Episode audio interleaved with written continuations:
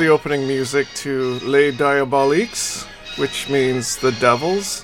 And you're listening to Classic Movie Reviews, and you can find us on the internet at classicmoviereviews.net and on Patreon. Just go to patreon.com slash classic movie reviews. And I'm Matt Johnson coming to you from rainy North Bend. This is Bob Johnson in sunny Los Angeles, welcoming everyone back to Classic Movie Reviews and our podcast of Les Diaboliques from 1955, which is a combination thriller, horror, and possibly a murder film. yeah. We're not sure of that. We have many different interpretations of the ending, but it's a it's a film that uh, when we hear the music of it reminds me of the opening of Psycho, the Alfred Hitchcock movie from I think 1960. But this film is just delightful to watch. Absolutely. And I went into it not knowing anything about it, which I think is the best way to see the movie. And so if you haven't seen the movie, I would recommend that you skip this episode until you have a chance to watch it because I don't want to or we don't want to spoil the the many plot twists that happen. Boy, that's for sure. The last half of the film takes us on a wild roller coaster ride of turns and twists. Uh, it's a wonderful cast led by Simone Signoret. Character is Nicole, and uh, Simone won the Academy Award for Best Actress in uh, what was it, 1959, for Room at the Top, and went on to make many other films, including another excellent film, Ship of Fools, from 1965. And then uh, Vera, would you say Clouzot? I think, I, I think that's close, yeah. I think uh, she plays Christine, and uh, the plot of the film involves Christina, who's married to Michael, and uh, Simone Nicole is Michael's mistress. Yeah, it's quite a love triangle, and it all takes place in a, uh, a boarding school, and we're never sure what part of France it's in, but it's a dingy-looking place. It has uh, an eerie feel to it, somewhat like something out of a Dickens novel. yeah, that's a good comparison. The way the movie unravels feels a little bit like a ghost story at some parts as well and that setting oh, does, really yes that setting really lends itself to that feeling it was directed by henri georges clouzot uh, was there a relationship between vera and and the director? Uh, at the time of the filming if i uh, remember correctly they were married. And i don't know how long that marriage lasted from when to when. But uh, the director has another excellent film that we should add to our podcast uh, upcoming list, The Wages of Fear from 1953, with um, a wonderful French cast, and it's it's in black and white as as well as this film, and it's just a really really good, very high high level attention in that film, much like this one. Uh, yeah. Surprises in this one also. wow. There's a little bit of a backstory to the making of this movie. Uh, apparently, Alfred Hitchcock wanted to buy the rights to this story, and the producers of this movie obviously also wanted to do that. And they beat Hitchcock by just a few hours to closing the deal on getting the rights to this story. And I read that he went on to make Vertigo, which is, I guess it's in some ways kind of similar to this story. It does have a few scenes that feel like Hitchcock could have filmed this movie. I don't know who influenced who, but there's a lot of similarities. There really are. Even the pacing of the two films, the first half of Psycho, for example, and the first half of today's podcast film, it, it moves along fairly slowly, and and uh, there's not a lot of, of action and and uh, drama going on. Some, but not not a lot. And then this, the last half is just a roller coaster ride, like I mentioned earlier, in both films. In yeah. both films, I love the black and white cinematography. Oh, absolutely. I don't see this. I don't see this as anywhere near as well done if it was done in color. No, I don't think it would be as uh, effective. And it was remade with Sharon Stone. It wasn't nearly as good as this movie.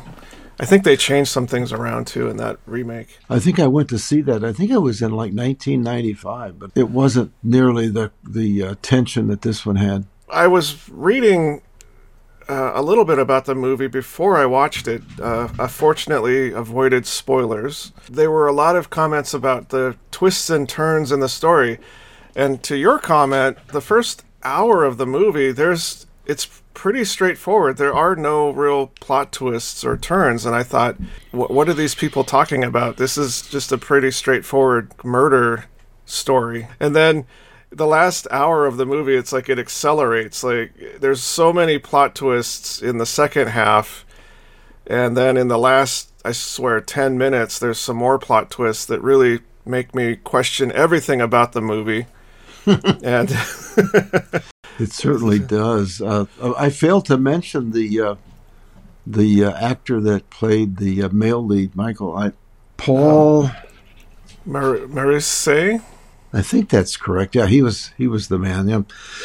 Uh, and he was the epitome of an overly controlling, uh, abusive, dominating figure, or or so we think both of his wife and his mistress, who, by the way, get together and put together a plot to uh, get rid of him. So Nicole and Christina, yeah, uh, cook up a plan that's quite well thought out. Unfortunately, as many a times it happens, it doesn't work out quite that way. no, things don't you, go to plan. There's a, there's a, lot of drama in the in the scenes leading up to the uh, conclusion. Yeah, when we first meet all of these characters, it's right before spring break at this school that we find out Christina and uh, Michel own together. But really, it's Christina that has funded this whole thing because she comes from money Michel has sort of latched on to Christina uh, and is having an affair with Nicole, who is a teacher at the school. Christina and Nicole completely and totally know about this. And there was a, a line I remember where Nicole was kind of upset about this whole situation with the, the affair. And Christina said, Well, don't we have enough problems? Let's not fight amongst each other. So they were pretty good friends and kind of looked out for each other, even though I think in a lot of situations that wouldn't have been the case. But they have like this one guy, Michel, that they're plotting against because he's just such a bad guy. Uh, yes, uh, one of the write ups, they refer to him as the tyrannical head of a second rate boarding school. Perfect. I would I would even I would even go so far as to say it's about a fourth rate boarding school. But anyway, the the the the other thing that's interesting is the way the two women are are presented, and uh, as the plot unfolds, they're quite different. Nicole is elegantly dressed in in uh, uh, like what I would call alluring clothes, whereas Christina is dressed in loose fitting clothes and almost in some ways is is like a, a, child in the way she's dressing, the way that she's the way that she's presented in the film, and it just adds to the uh, plots thickening as it goes along because you've at least for me I felt right away Nicole is really the one behind all this. It's just clear to me. Well, she has to be. It's presented like Nicole is the one who's concocting this plan to bump Michel off and Christina's sort of half-heartedly into it. I want to before we go too much further, I want to just commend the cinematography.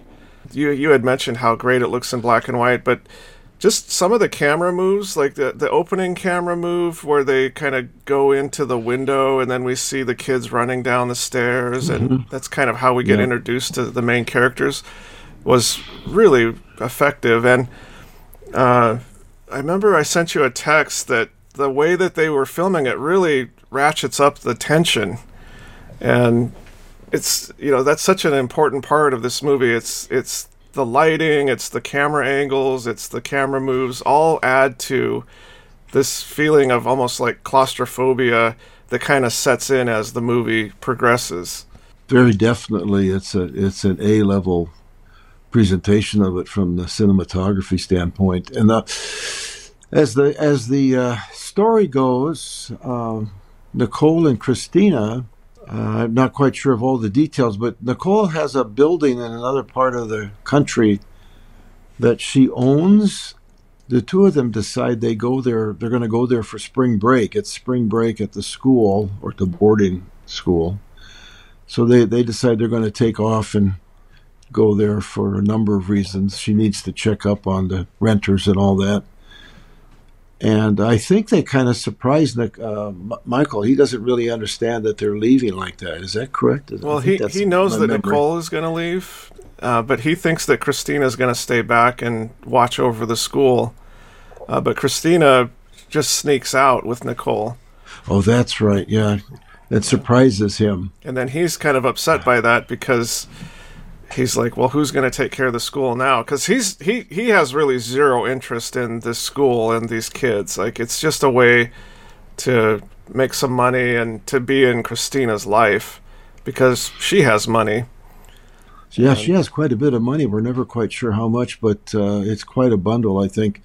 What I liked about the next uh, parts of the film is that Nicole and Christine are traversing France. It takes about 10 hours to get to this other location in a car that looks like it might not make it a mile or two. It's just, it's re- really kind of a, a wreck. And, and the way they talk back and forth, and, and uh, it, it explores their characters even further. And it comes across to me like Nicole is really the strong character, and Christina is much more mild mannered and subservient. Again, leading to, to, to the to the plot as it thickens near the end. Yeah. But they get to the uh, they get to the rental place of Nicole, and one of the things I really like about it is the complete change of pace when she goes upstairs to meet some of the renters, this couple yeah. that to me haven't left their apartment in five years. Yeah. Just an odd, odd there's some uh, comedic uh, sections in there because that couple is really funny, and they're quite perturbed, but that Christina and Nicole are back because I, you know, most of the time they have this big house all to themselves because Nicole's off at the school. And now they're making all this noise downstairs, and this guy's trying to listen to the radio show that he likes, and he's just saying all these funny things about what he's going to do to report Nicole and Christina. He's going to write a letter, and uh, but not only a letter, but he's going to write a registered letter so that it gets to the proper authorities. he's he's serious. But M- Michael or Michel, I'm not sure. Uh, I guess we'll call him Michael. Gets a call from Christina, so Nicole pressures Christina into calling Michael, and and letting him know that she wants to get a divorce and that th- she's out at this house with Nicole, and Michael is like adamant. I'm I'm coming out right now. I'm gonna get on a train. I'm gonna we're gonna take care of this. I'm gonna bring you back to the school. It's like that's actually what they wanted. Like they wanted to get Michael to come out to this house, so that was their plan. Just an aside on the couple that live upstairs, the odd couple. I should also mention that they're several months behind in their rent. and she's like, but that doesn't bother that old I'll guy get it to you all. tomorrow.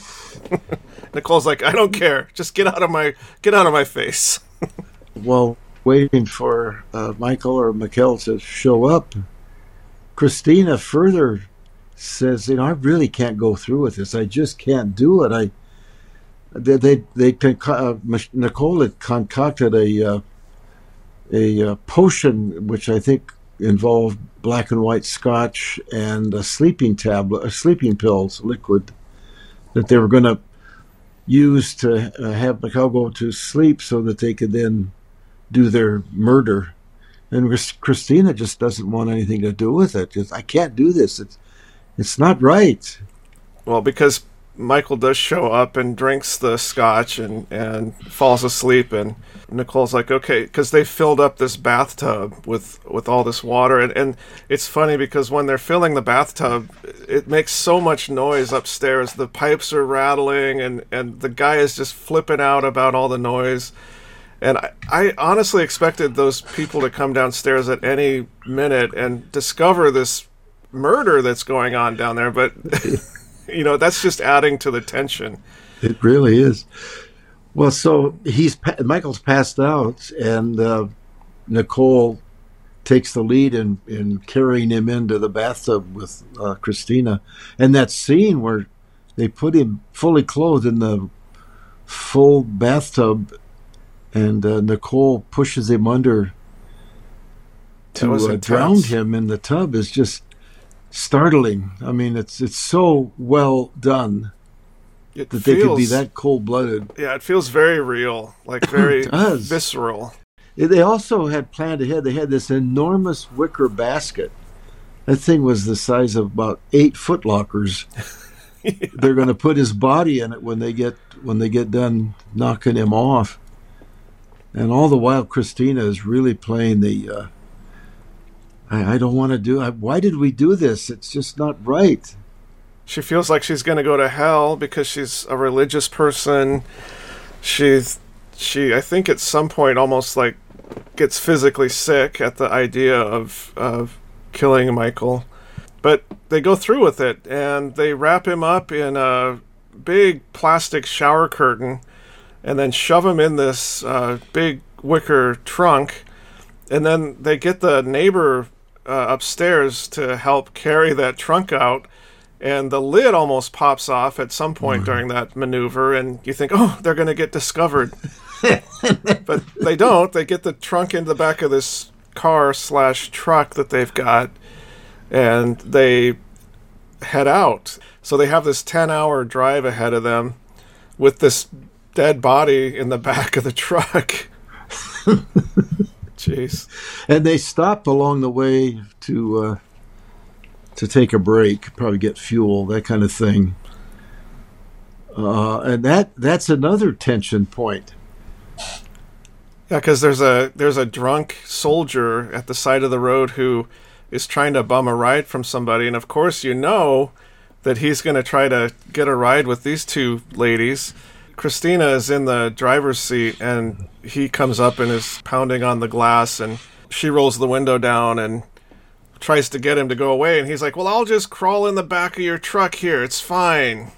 And he does. He opens the back of the truck and, and tries to crawl in there and then the owner of the gas station slash like restaurant that they stopped at comes out and helps get rid of him but then notices that there's a lot of water in the back of the truck and he's like well right. i'll help you clean that up and the, the two women are like oh no no no it's fine it's fine it's we're, we gotta go Just, uh, i was i was really surprised that they made it back with that vehicle they were driving yeah. Man, that was that was beyond old.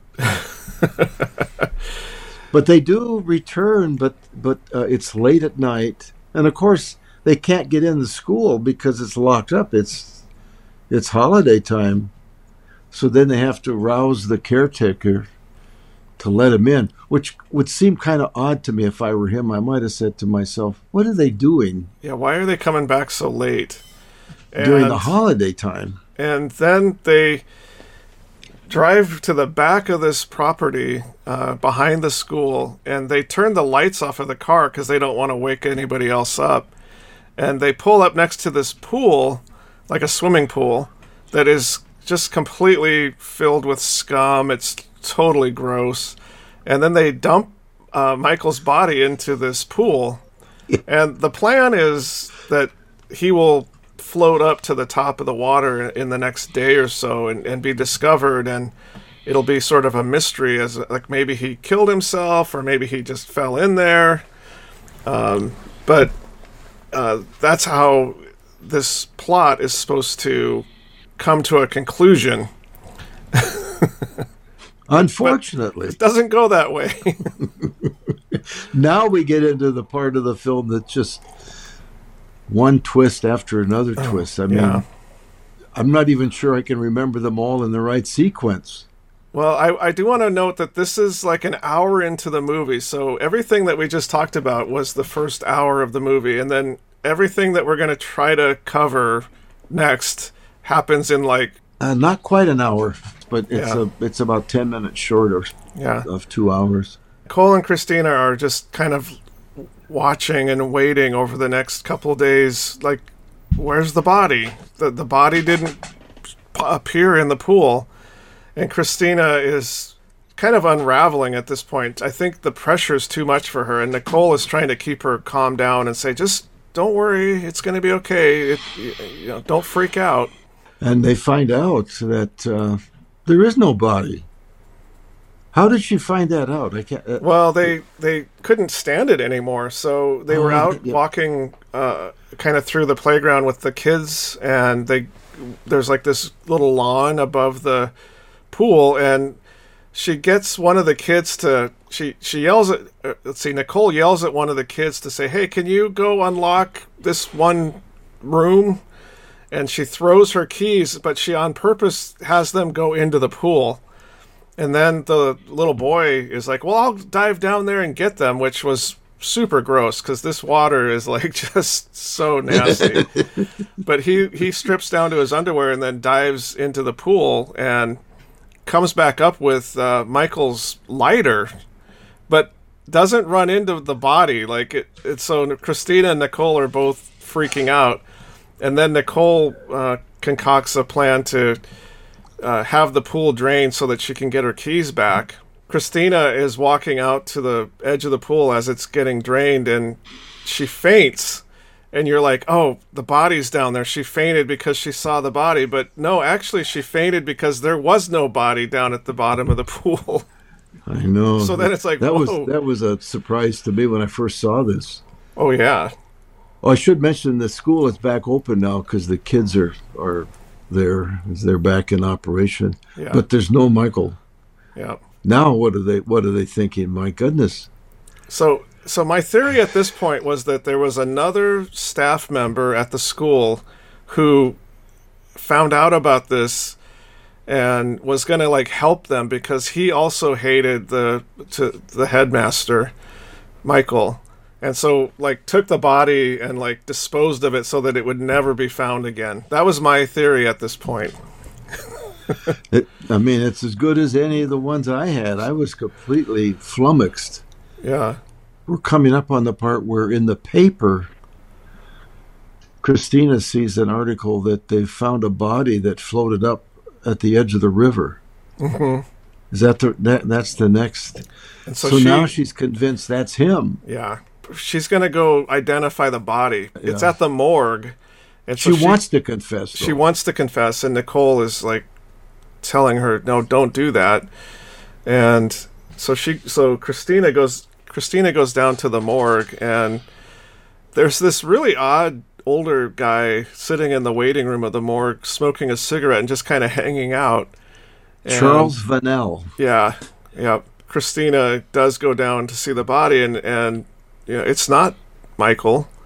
Uh, but as she's leaving the morgue, this uh, Charles Van Vanel character, who plays a retired police commissioner, Alfred Fichet is his name, follows her and gets in the cab with her and starts talking about so your husband's missing? Like tell me more about that. I can help find him. I have you know good connections into the police department. And of course christina is like sweating bullets at this point because she's like i don't need your help. I'm fine. You know i was just worried about my husband alfred gets himself involved and just puts his nose into everybody's business and starts asking questions and, and be, being a police detective as he is, you know, as a retired police commissioner. it's great. He's he's an amazing character. That's so well put together. He's he's always smoking what looked like the cheapest cigars you could find, yeah. and the smell of that. I could just even watching it the first time I saw it, I could smell that cigar smoke. And his clothes look like they're like 20, 30 years old, and he's wrapped up in all this stuff. And I, I mentioned uh, to you along the way that he reminds me of sort of a forerunner of Columbo, Oh, the old yeah. television character who had, had that terrible top coat and, and always looked rumpled. To- totally. This guy was every bit that. well, I, I was curious. I mean, he's just hanging out at the morgue. Like that's what he was doing. Yeah. Is he What just a- what an waiting for? Yeah, was he just waiting for somebody to come in and like something like this situation with Christina to happen? I feel like he was like that was his. That's what he did in retirement. again more plot twists because uh, was he there all the time or had he, had someone let him know that he should be there you know there's a doubt now in my mind about how often he was there and why was he there at this time. Because later in the mm-hmm. film when we unravel the multiple plots. Mm-hmm. That one could make some sense. Well, we'll, we'll come back to that. Yeah, because I, I have a theory that I shared with you, and uh, turns out it's not an original thought because I, I did go back to IMDb and read a lot of the comments, and other other people kind of had the same conclusion. So we can talk about it. You convinced me I, I, it was it was right but anyway back to our tale here of suspense So um, we we should also mention that Christina has a heart condition, supposedly, uh, that makes it so that she's not supposed to be like overly stressed or do a lot of physical activity, um, and so this whole situation is really not good for her health, and especially having the police commissioner or former police commissioner lurking around. and then it's added to by the fact that uh, uh, there's a knock at the door and or, or somebody brings in the uh, dry cleaned and pressed suit of michael Yeah, his suit appears at the door of Christina's room, and Nicole happened to be there, and they both look at each other like, "What the heck? Where did this come from?" So they go down to the dry cleaners, and uh, I think it's actually just Christina that goes to the dry cleaners and asks about this suit and who dropped it off, and uh, it turns out that there was a key to a hotel room that was left behind. So she follows that clue, goes to the hotel room, discovers that Michael had a hotel room that he used for who knows what, probably other affairs, maybe. But that he hadn't been there for quite a while because the janitor who was cleaning up the place says that he actually had never seen Michael, but knew that he had been there, uh, but just not that frequently. And so, you know, the plot kind of thickens around Michael and just how gross he is and what a bad guy he is. But that doesn't actually help her figure out what's going on. It's just another twist in the plot. And then another twist is um, they're going to have a photograph of all the boys at the uh, boarding school, sort of to memor- uh, you know, to uh, make sure they have a, a record of the uh, beginning of the new school year or school quarter, whatever the schedule is, and uh, they line up and, and get their photograph. Yeah, this is where this is where I thought maybe this was a ghost story because the photographer snaps the picture and then develops it right there in his truck and is showing it to the kids and uh, then Nicole sees it and she's looking at it closely and and somebody says is that is that the headmaster in the window? And Nicole grabs the photo and looks at it and then runs inside to Christina and they look at it with a magnifying glass and it, it looks like uh, Michael's face is in the window, like behind it, the glass, uh, behind where they took the picture of all the kids and the teachers. And yeah, it really looks like he was like g- his ghostly image was in this photograph. What makes it so scary for me is that the photograph is really not very clear. There's Yeah. just enough of an image there to make you wonder, what is this? And did you like when I was watching it? I rewound it to the where they took the picture, and I was trying to see if I could see his face. Yes, It- I I didn't see that at all. Did you? I didn't either. So it it was like yeah, one of those uh, TV shows where like they do ghost hunting, and Yes. it's like they don't see the ghost in real life, but then when they watch the video later, there's like a ghostly apparition. It was kind of like that. So, but you know, at this point in the film, I'm really I'm really uh, confused, but drawn into it even more. I mean, I just it's the kind of film that I just love because there's so many layers to it. Well, and they really lean into the ghost story part here because uh, Christina is not doing well. Like the, the doctor comes and, and says, You your heart is not in good condition. You need to rest only. No wandering around the school. You just gotta rest. And so she's she's resting in her room, but there's all these weird noises and like it's the middle of the night and doors are opening and foot steps are creaking in the hallway and she gets really jangled like like what's going on? So she gets up to see what's happening and there's shadows of people and windows across the way that shouldn't be there and it's very spooky. It really is. It of course it's totally dark except for this dimly lit view that we get of what's going on and and, and she the, f- and then this is the part that really freaked me out because she's sound asleep. It's the middle of the night, and she wakes up from a nightmare. And who's sitting at the end of her bed but Alfred, the detective from the morgue, smoking that little cigar? I'm oh. like, what is going on here? Yes, and and she's had it. She's like, she completely confesses to the to Alfred and tells him everything that happened and he's like, No, but you don't understand. We found Michael. And she's like, That's impossible. I killed him. Nicole and I killed him. And he's like, Okay, well, let's just see let's just see how things go in the by the morning, you know?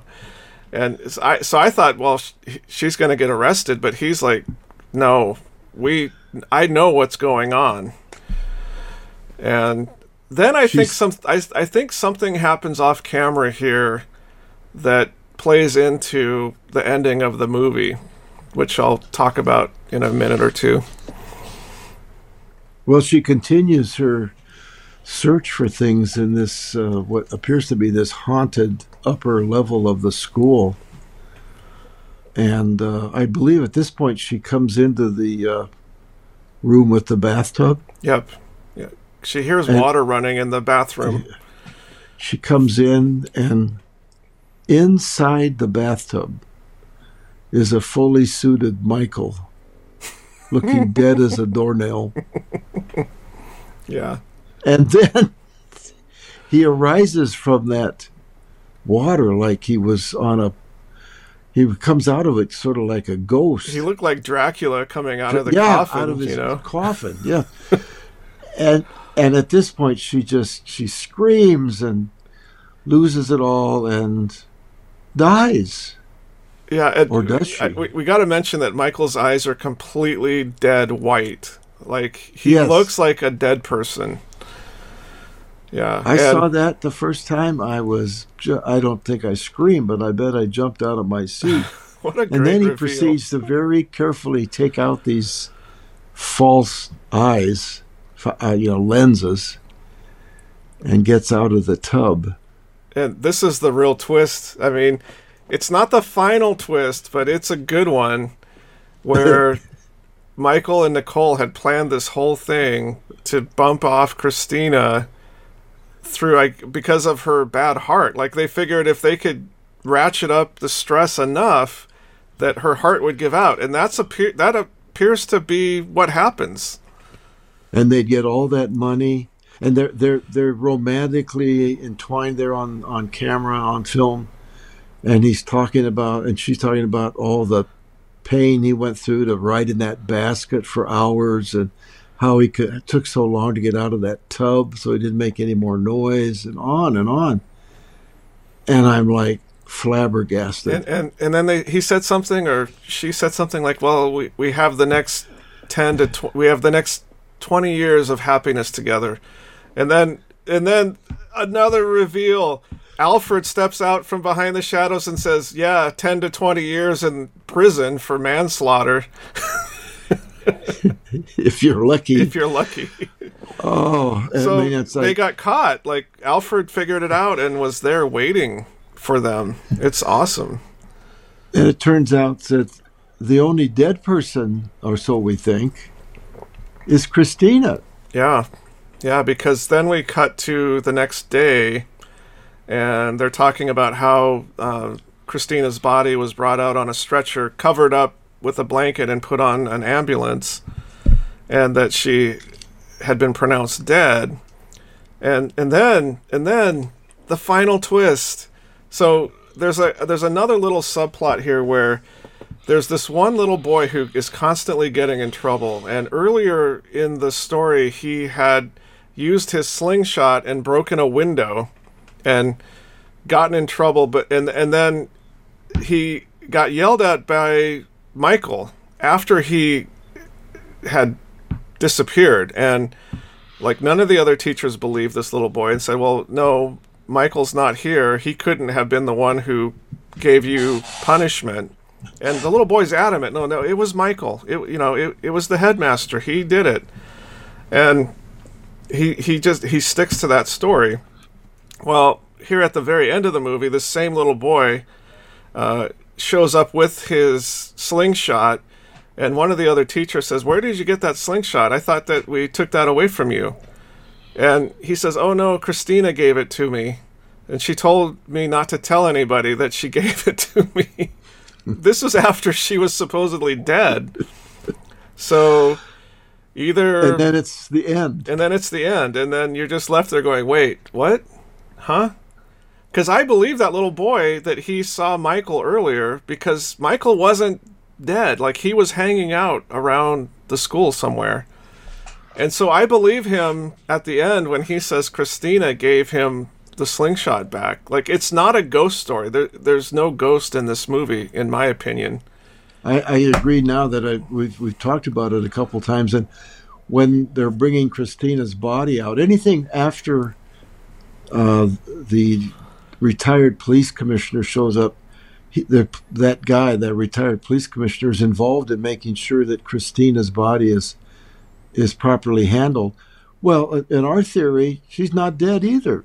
Mm-mm. She mm-hmm. and the commission, the retired guy, are in in agreement that they can pull this off and and uh, she can get rid of Michael and Nicole because they were a constant irritant to her and she was she was tired of the whole triangle of being the wife and then Nicole was the mistress so uh, it, it just makes perfect sense to me that she had she had put this whole plant together and then it got aided by the uh, retired police commissioner, his yeah. involvement. I love I mean, it. He may have been involved from the beginning. I don't know. Maybe. I mean, I want to go watch it again because I want to see if I pick up on anything new that feeds into this idea. Uh, but it was can you, great. Uh, can you read what it says at the end of the film? Yeah, I know you you you saw that. There's a special note at the end of, after the uh, credit, the uh, end credit. Yep. Uh, it says works.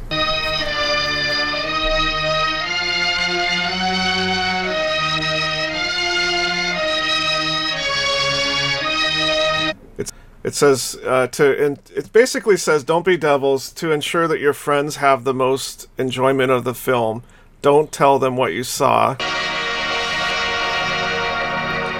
thank you for them I'm going to watch it again. And then it's over. yeah. I'm going to watch it again. I, I, I gave it a, a, clear 10 rating, the highest rating that we give. It's just, it's an outstanding film. The critics were all over the place. Many thought it was outstanding, others didn't like it at all. But my favorite review is from uh, the New York Times, Bosley Crowther, and this is a direct quote one of the dandiest mystery dramas that has shown here. A pip of a murder thriller. And he goes on. Yeah. A pip. It's so well put together. I mean, the acting is outstanding. The way that Christina plays her character as being so weak and so uh, easily manipulated. Uh, and and sort of like the way Michael and Nicole are so sure of themselves, you know, and they they they they just feel like they've got this figured out. And then the way that it ends with that twist, it's just I love it. Definitely there's a, great, a 10. There's a great after story in my mind. Christina hasn't really done anything uh, bad. She's rid of McCall and Nicole. She's got the money. She closes the school and moves back to uh, South America, where she wanted to be anyway, Yeah, to live happily ever after. I like that. What a film! Maybe Alfred has a son, you know, and uh, introduces uh, him to her, and they live happily ever after. Ah, yes. I can't recommend that film enough. It is so much fun to watch. Well, Oh, I hope that you watched it before you listened to this, uh, but if not, it'd still be worth watching because it's just so, it's just such a great example of filmmaking. Yeah, so that's our review of Les Diaboliques, and did we figure out what we're going to do next? We're going to do 1933, The Bombshell, Oh, with yep, Jean Harlow. yep. One of our listeners recommended that we uh, review that, so we've got that up for our next podcast. Well, that'll be good. All right, well, coming to you from North Bend, this is Matt. And here in Los Angeles is Bob wishing everybody happy movie watching.